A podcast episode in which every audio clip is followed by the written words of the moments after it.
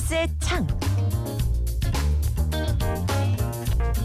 오늘 TBS 창에서는 어, 요즘 언론계 현황과 관련해서 신한대 리나시타 교양대학의 이정훈 교수와 이야기 나눠보는 시간 준비했습니다. 교수님 안녕하세요. 네, 안녕하십니까. 어, 제가 이 입에 익지 않아가지고 네. 리나 리나시타 교양대학이라는 게 리나시타가 뭔가요 이게? 아, 이탈리아어로 이제 르네상스에 해당하는 아. 예. 그래서 저희 대학 교양 교육을 이제 전인 교육을 하겠다. 예 예. 예, 이런 취지에서 이제 이름을 최근에 이렇게 바꿨습니다. 아 그렇군요. 네, 네. 르네상 르네상스 교양대학 하니까 바로 이제 이해가 네, 네, 되네요. 네. 그러니까. 알겠습니다. 오늘도 지식이 늘었습니다. 네, 리나시타. 네. 자 이제 본격적으로 얘기를 들어가 보겠습니다. 요즘 뭐 여러모로 언론계가 시끄러워요. 네. 가장 이제 첫 번째 좀 여쭤보고 싶은 거.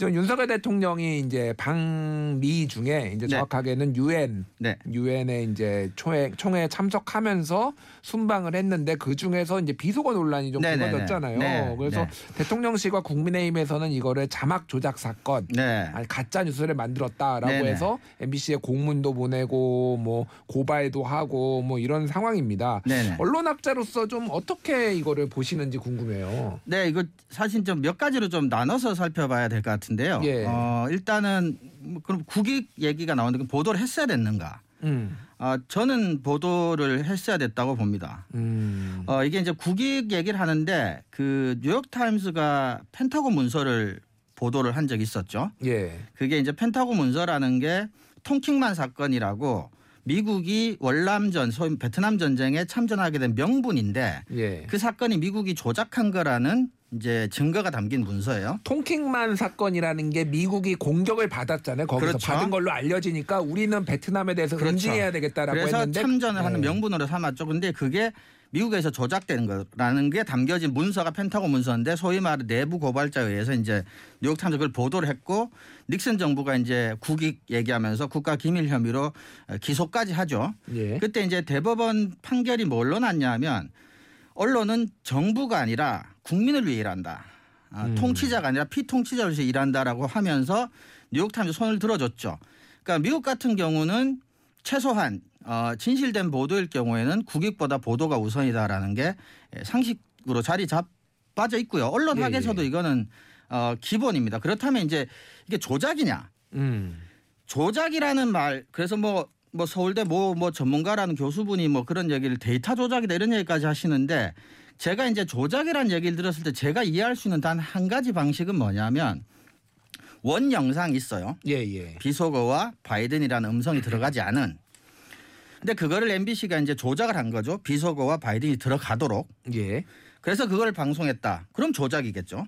음. 아, 가정을 예, 하신 예, 거죠, 예. 가정을. 조작이라는 게 성립이 될 제가 예, 이야기로 예. 조작이려면 음. 아니면 원래 자막이 음. 비속어와 바이든이라는 글자가 문자가 포함되지 않은 원 자막이 있어요. 예.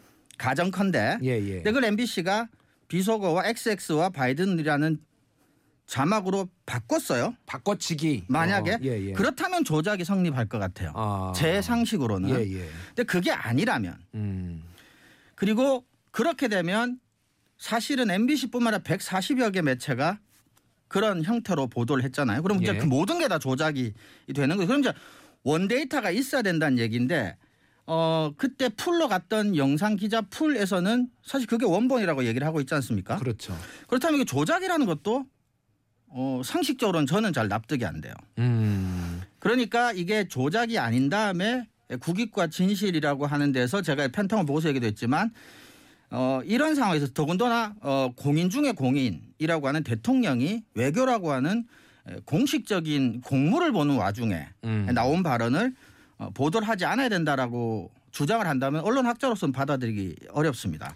정부 여당의 주장은 또 이런 거가 있잖아요. 그러니까 여러 가지로 들릴 가능성이 있는데 너무 단정적으로 이, 이 이거를 이제 바이든과 이 XX로 보도를 했고 그거 자체가 팩트 체크를 하려는 어떤 노력이 부재했던 것 아니냐 이런 주장을 또 펼치고 있거든요. 네. 다른 사람은 날리면으로 들리는 사람도 있는데 어떻게 이렇게 단정적으로 하느냐 뭐 이런 거에 그렇죠. 대해서. 예. 어, 물론 그 말은 형식적으로는 맞는 말이에요. 음. 그런데 우리가 어, 알려져 있다시피 뭐 15시간, 13시간 정도 어, 비어 있는 시간이 있잖아요. 예. 미국에서 최초로 대통령실에서 해명이 해명할 공식 해명이 때 나오기까지 까지? 한 예. 13시간 15시간 예. 걸렸죠. 예. 그리고 알려지기로는 그 와중에 대통령실 사람하고 언론하고 같이 그 영상을 보면서 뭐 확인하는 과정을 나름대로 거치고 심지어 이제 보도 유예까지도 요청을 했다는 게 보도 사항이잖아요. 예. 어, 그런 정도의 과정을 거쳤다면 어, 뉴스 가치라고 하는 것 중에는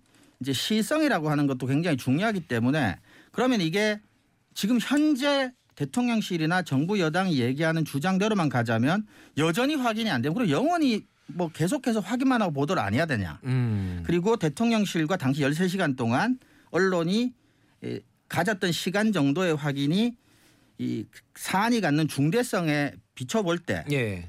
이후에 보도를 하는 게 그렇게까지 서두른 거냐? 음. 그것도 저는 어, 꼭 정부 여당의 주장에만 어, 동의하기는 좀 힘든 부분이 있다는 거죠. 음, 그렇군요. 어쨌든 그 상황에서 그러면은 언제 확인해 줄지도 모르고 그렇죠. 대부분의 언론들이 MBC뿐만이 아니라 추후에 또 이제 그거를 바이든이라고 보도한 걸로 봤을 때 이거는 그렇죠. 바이든이라고 뭐 이제 해석할 만한 충분한 여지가 있었다. 이렇게 그렇죠.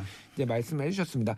자, 이후의 상황도 지금 좀 약간 점입 가경이다 이런 네. 것 같아요. 아까 말씀드렸듯이 지금 이제 MBC 박성재 사장을 포함해서 현역 기자들 4명 전부 이제 4명을 고발을 한 상황이고 네. 그러다 보니까 지금 국제 기자 연맹에서 국민의힘이 MBC를 고발한 것에 대해서 언론 탄압이다라고 비난하는 성명을 지금 냈고요. 네. 또 최근에는 이제 공영방송 포함해서 KBS, SBS, OBS, JTBC, YTN 기자협회가 공동 성명을 내서 네. 언론 자유에 대한 위협이라고 이제 냈습니다. 네. 이런 상황 전개는 좀 어떻게 보십니까? 일단은 명예훼손은 아마 국민의힘 측에서도 법조인 출신 의원들이 많을 테고요. 당장 음. 대통령께서도 법조인 출신이신데 대통령이라고 하는 공인이 이 외교라고 하는 공적 사무를 왜 관련돼서 한 발언이 그게 이제 명예훼손이 되지는 않을 거라는 건 잘 알고 계실 겁니다. 아마 예. 이거는 다른 효과 때문에 에, 소송을 제기한 게 아닌가 싶고요. 어, 일단 이건 문제는 뭐냐면 문제가 자연스럽게 발생했다기보단 제가 보기에는 이거는 정부 여당에서 문제를 만든 것에 가깝거든요. 만들고 있다. 네. 그러니까 이유가 이유가 있을까요?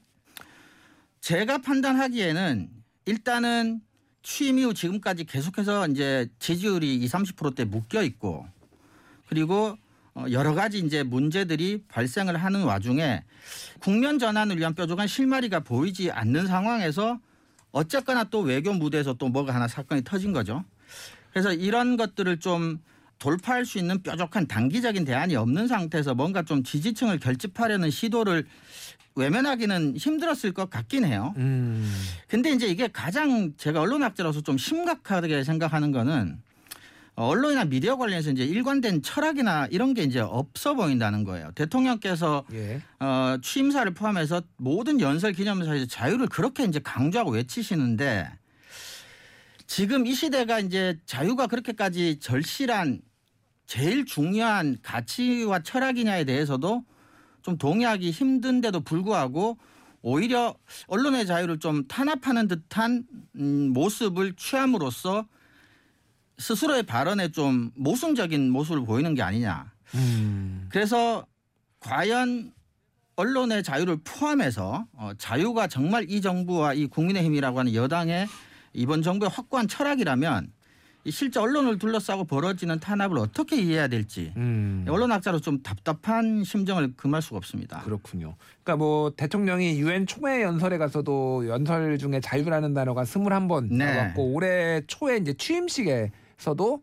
중순이군요. 취임식에서도 35번이 그렇습니다. 나왔거든요. 그래서 일관되게 자유를 지금 강조하고 있는데 자유 중에서 가장 중요한 자유가 언론의 자유다, 표현의 자유다 이렇게 그렇죠. 말씀하시는 분들이 상당히 많더라고요. 언론학자로서 그거는 맞는 얘기인가요, 그러면? 자유라고 했을 때 예. 가장 중요한 게 이제 양심의 자유. 음. 근데 양심의 자유를 구성하는 여러 자유가 이제 사상의 자유, 언론의 자유, 그다음에 집회 결사의 자유, 뭐 음. 이런 것도 종교의, 자유. 예. 네, 이런 것들이죠. 그래서 어 근대 민주주의를 구성하는 자유라고 하는 개념, 이념의 핵심 중에 하나가 언론의 자유와 표현의 자유다. 이렇게 말씀드릴 수 있습니다. 음 그렇군요. 그게 또 수정헌법 미국의 수정헌법이 1항에 보면 은 네. 이제 그게 다 담겨져 있는 거죠, 그게. 그렇죠. 거기 네. 수정헌법 1조에서 표현의 자유를 어, 보호해야 된다고 선언하면서도 동시에 언론의 자유를 중복되게 주장을 하고 있는데 음. 예, 그것에 대한 언론 법학자들의 대체적인 해석은 뭐냐면 그게 이제 언론이 정부에 대한 어떤 감시 어, 이런 기능을 수행하기 위해서 특별히 언론은 추가적으로 자유가 보장돼야 된다라고 어, 이야기를 하고 있는데 그렇게 보자면 수정법 1조의 정신을 놓고 보자면 예, 정부를 감시하는 과정에서 나온 보도를 자유를 외친 대통령과 정부가 탄압하고 있다라고 하는 이론적으로는 굉장히 모순적이고 아이러니한 상황인 거죠. 음, 알겠습니다. 좀 이제 더 깊이 한번 들어가 보겠습니다. 최근에 이제 권성동 전 원내대표 네. 중진 의원이죠. 윤핵관이라고 한때 불렸던 이 권성동 의원이 MBC를 항의 방문하면서 MBC 민영화 논의를 시작해야 된다라고 얘기를 했어요. 네네. 사실 그래서 뭐 MBC에 대한 민영화 논의는 이전이나 그전 정부에서도 여러 차례 얘기가 언급이 되기도 했다가 들어가기도 했는데 지금 이렇게 이 사안과 관련해서 민영화 얘기가 나오니까 상당히 좀 파장이 있었거든요. 네. 그건 좀 어떻게 봐야 될까요? 공영방송을 민영화하는 게 공영방송의 형식으로 운영하는 것보다 실보다 득이 크다라고 철학적으로 정책적으로 판단을 한 거라면 예.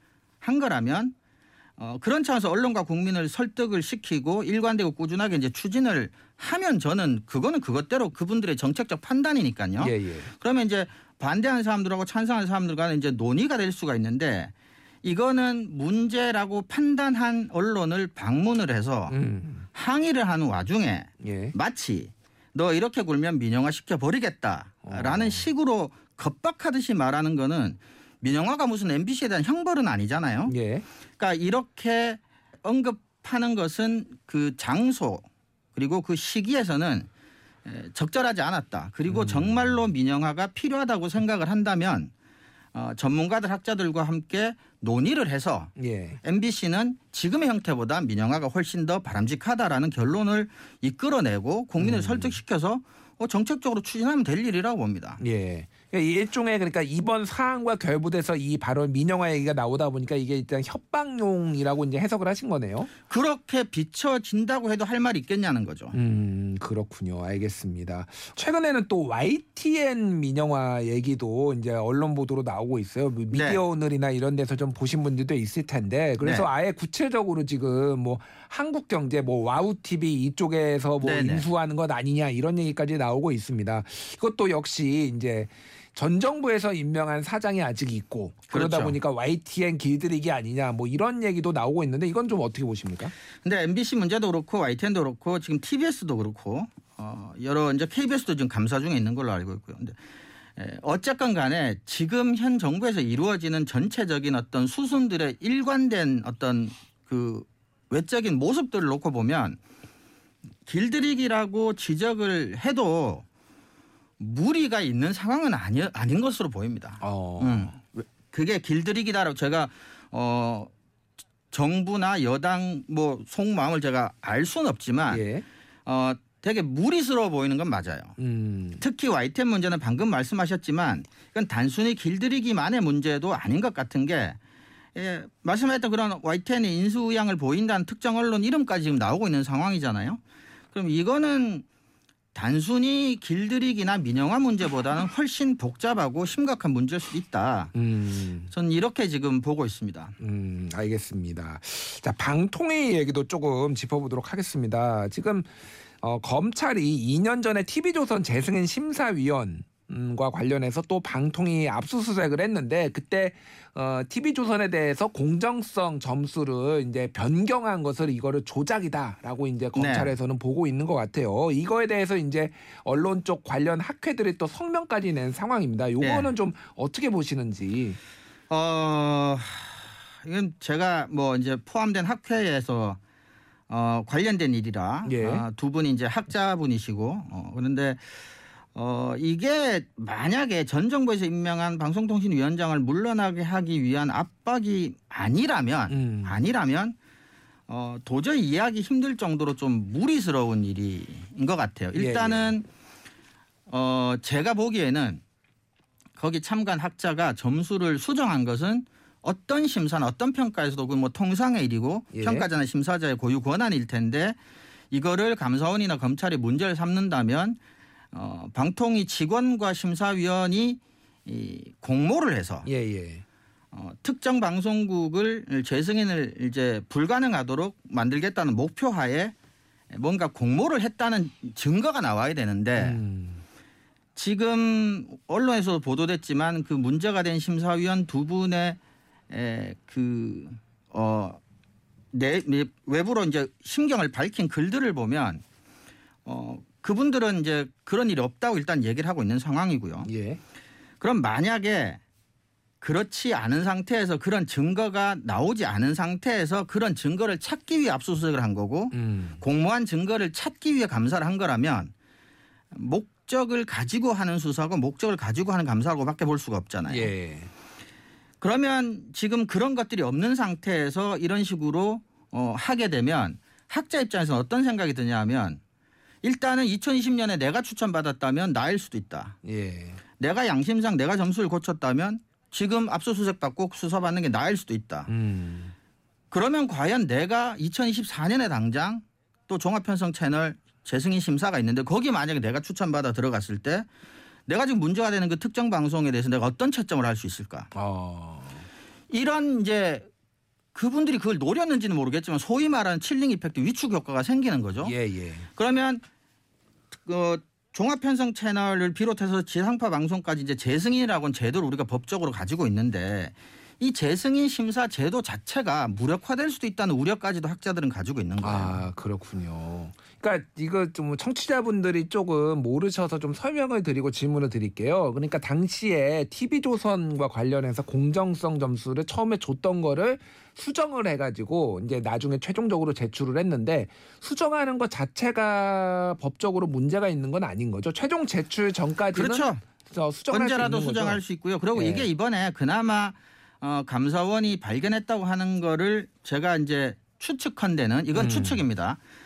어, 방통위의 주장에 따르면 2020년 이전까지는 점수를 수정하면 폐기를 했어요. 전 채점지를. 채점지 자체를 없애고 그리고 최종 예. 최 최종 채점지만 밀봉을 한 거죠. 예. 근데 2020년 심사부터 방통위가 심사의 투명성을 제고하겠다는 음. 명분으로 수정 전 채점지에 빨간 줄로 두 줄을 긋고 그거를 남기는 형태로 제도를 바꿨어요. 음. 그러니까 그 과거 채점지가 이제 남아 있으니 수정 이력이 남으니 오히려 좀 신중하게 채점을 해라 뭐 이런 취지로 한 거네요. 취지고 그걸 이제 투명하게 공개가 되니까 음. 심사위원들이 이제 책임성도 높이고 제도 자체 투명성도 높인다는 취지였죠. 예. 그러니까 이제 그게 발견되니까 그렇게 그걸 가지고 일단은 수정은 한 거 아니냐 라는 음. 것으로 저는 이해를 하고 있고요. 그거를 근데 압수수색을 할 사안인가요, 그러니까 그게? 그러니까 이제 그거는 발견됐는데 어. 왜 압수수색을 했을까를 제가 짐작해보 이것도 짐작입니다. 그러면 네.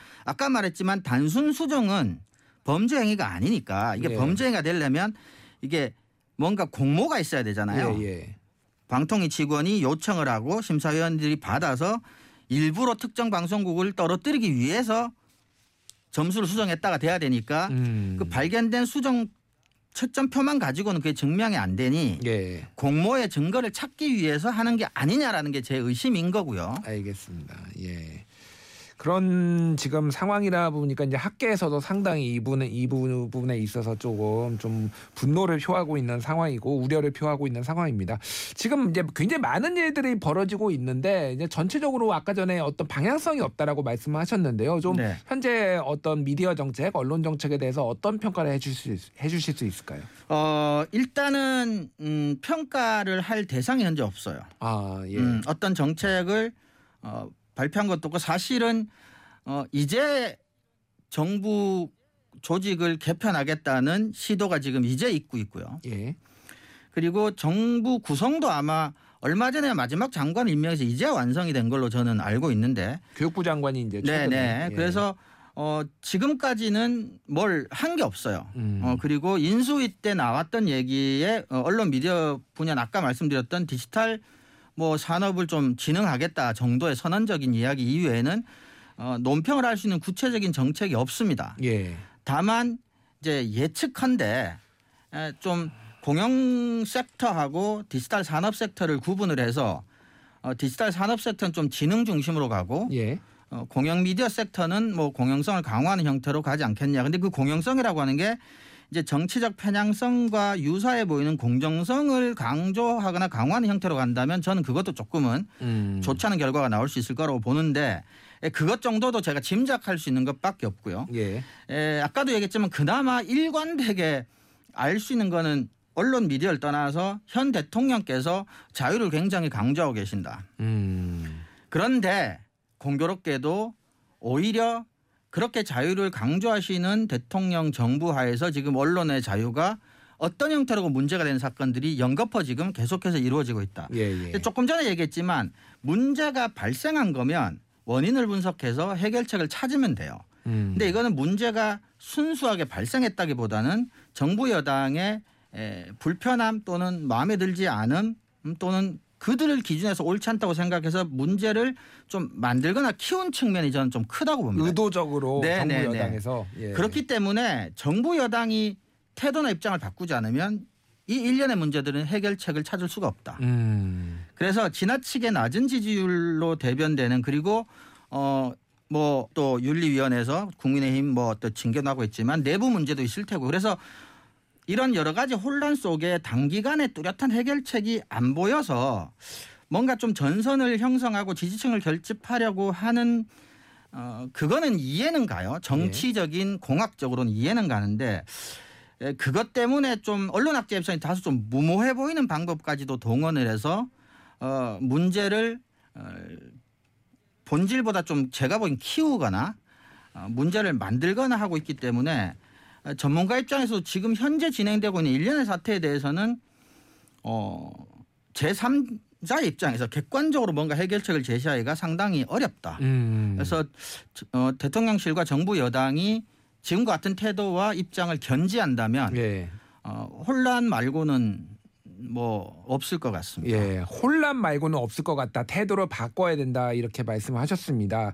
나중에 한 번 더 모시고 좀 더 사안이 진척되면 그때 좀 얘기를 들어야 될 것 같습니다. 참 여러모로 답답한 상황이 아닌가 싶습니다. 오늘 이야기는 여기까지 듣겠습니다.